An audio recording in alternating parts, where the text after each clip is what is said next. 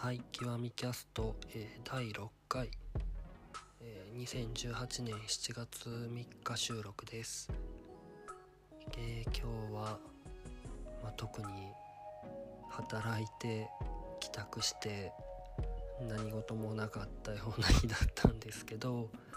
うんまあなんで普段やってるうんゲームの話とかをしようかなと思います。うんと6月頭ぐらいから僕は始めたんですけれどモバイルアプリ専用の、えー、ゲームでダンジョンメーカーっていうのがあってそれに非常にハマってましてでその話ができたらなとは思います。えっ、と一応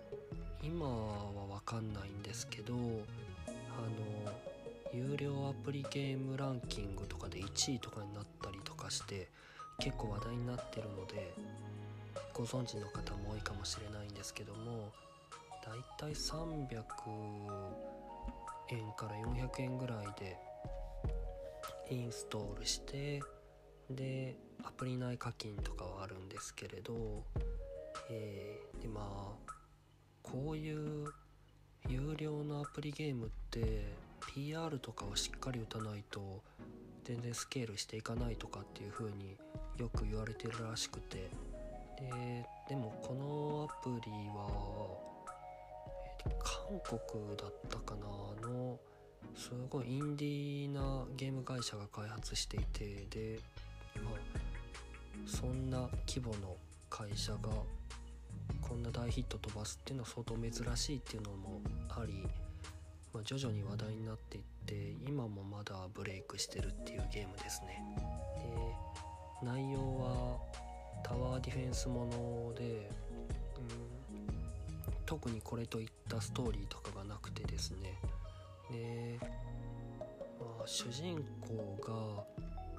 が魔王ででその名の通りなんですが魔王のいるダンジョンを作っていくような感じのゲームですね。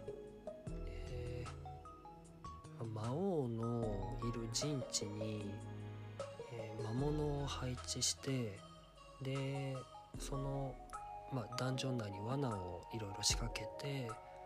で敵である勇者が、えー、攻めてくるのを撃退するっていうようなシステムですね。でえっとですね毎日毎日勇者の軍団が陣地に攻めてきて大体まあ最初多分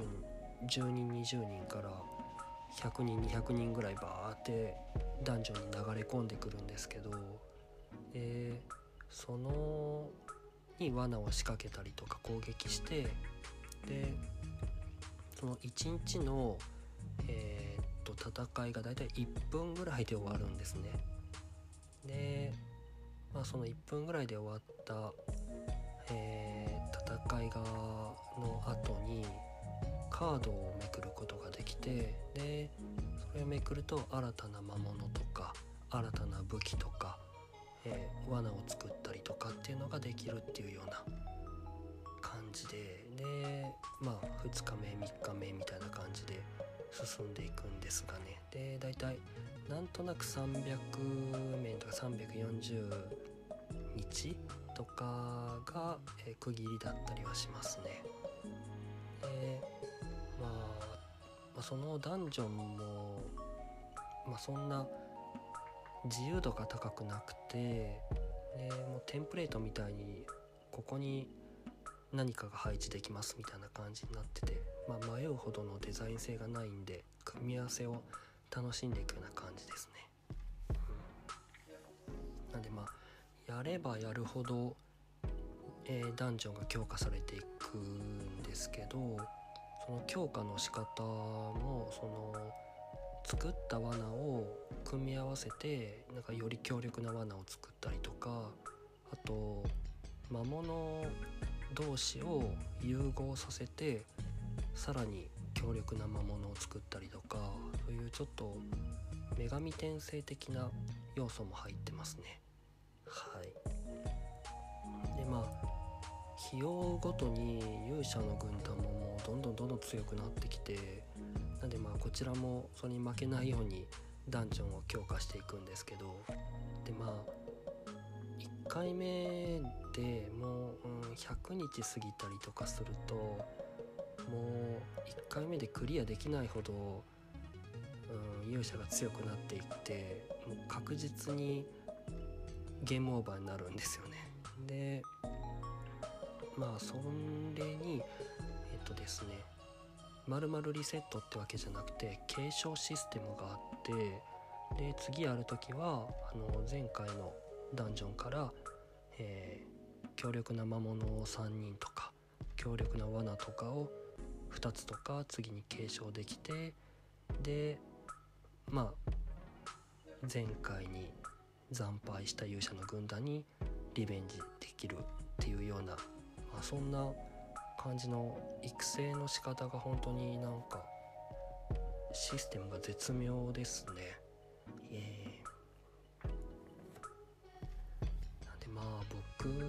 僕はそうそんであの時間の制約もなくやり続けることができる設定なんで本当に一度始めると止まらんくなって僕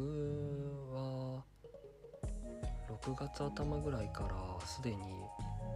300日くらいまでを4周していてうんまあなんかどんどんやり続けちゃう感じがあるぐらいハマっちゃってますね。本当にシンプルな流れなのであんまり考えなくてもできるし、まあ、とはいえ育成要素とか攻略もののやり込み要素も入ってるので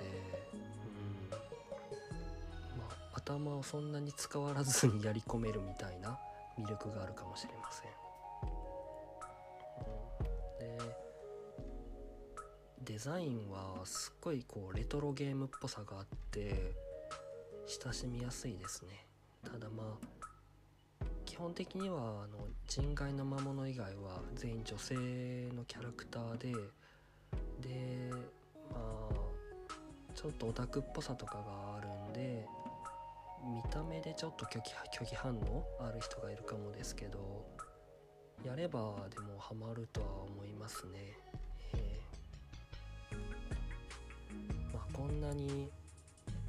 ゲームにはまることは結構久々なのでうんとアンダーテール以降以来かななかなか自分の中ではすごいことですね。えー、でまあなんか最近のなんだろう課金前提の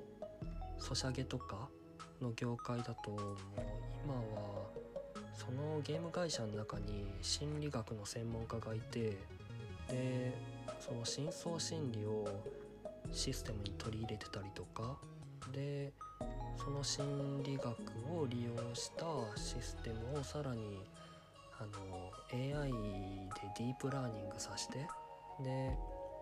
まあ、この人はここで課金するのかっていうことを学習してでさらにあのシステムに組み込んで成長させていくっていうような感じのあのことをやってるらしくてですね。なんでまあ中毒性持って次に次にって課金していくような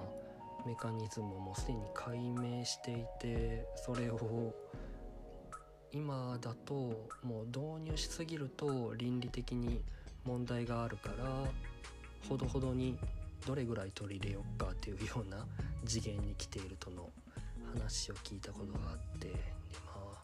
ダンジョンメーカーはもうほんとそういうことを多分できないぐらい大手だと大手ではないとは思うんですけどこの中毒症状とそのバランスいいところをよく作れたなと思ってて。うん。でまあ自分もそういううんどういう心理で中毒になるんだろうっていうことをちょっと今日調べてたんですけどうん。でまあ思いのほかなんだろうシンプルな心理利用してることに気づいてで、いろいろ見てるとその、まあ、課金してしまうメカニズムに関して言うと、えっと、サンクコスト効果っていうものを使ってるようでその経済学で使われる言葉らしいんですけど、えー、これがどうやっても取り返すことのできないコストっていうような意味らしくてですね、まあ、例えば雨の日に家から傘を持って職場に行ってで帰る時に雨止んでたから傘の存在とかすっかり忘れて、えー、会社を出たんですけどで電車に乗って最寄りの駅に着いたら雨がざんざん降りでああ傘忘れたっていうことに気づいて。で今から帰もまあ取りに行くのもアホらしいしっていう時にえー、っとざんざん雨が降ってる横で傘が500円で売ってると。でその傘を買いますかっていうようなのがサンクコスト効果の、えー、メカニズムらしいですねなんでその手法が多分ダンジョンメーカーとかには使われててで他のソシャゲとかも多分そこら辺をもっと緻密に応用してるんだろうなとは思います。えー、なんでまあこうやって300日ぐらいやってで勇者に負けたとしたらもうゼロになるんだけどその今まで、えー、作ってきたような、えーと、ダンジョンの罠だったりとか強化していったモンスターとかが。でもそれをお金を払ったりとかすればするほどそれをあの継承していけるっていうようなシステムがあったりとかするのででまああとどんどんもっと早く強化したいとかっていうようなのはお金次第でもう少しあのできたりとかするのでそういった効果が、えー、使われててうんまあなるほどなと思った次第ですね。でまあ他にも中毒にさせるような心理学っていろいろあるような気がするんでもう少し調べてみたいなと思ってますね。そういうなんかゲームとかソフトウェアと心理学の関係性って最近だと、まあ、新しいデバイスとして出てきた VR によく使われてるらしくてでまあ、それはそういう経済学とかっていうのではなくてもっと幅広く、えー、効果があるというか、うん、らしくて例えばえー、っと開けた山の頂上にえー、っと山登りに行くじゃないですか。そうすると頂上まで行くと見渡しが良くてすごい心が晴れやかになるっていうようなことをみんな体験したことがあると思うんですけどこれは実は本能的にはと開けた土地だとその敵とか危険が迫ってくるのを、えー、感知しやすい場所だから平穏を心から感じられるっていうような心理があるとかっていうような話があってですね。そういうものを、えー、VR のコンテンツの体験に応用してたりするようですね。僕もそのオキラス GO っていう、えー、スタンダーローンの VR ヘッドセットを購入したのでなんとなくその感じ肌で感じてるんですけどね。確かになと思います、VR の話もちょっと長くなってきたんで今日はしないんですが、えー、また今度してみたいなとは思いますね。はい。でまあ現在進行形でハマってるゲームの話を今日はしました。この辺で。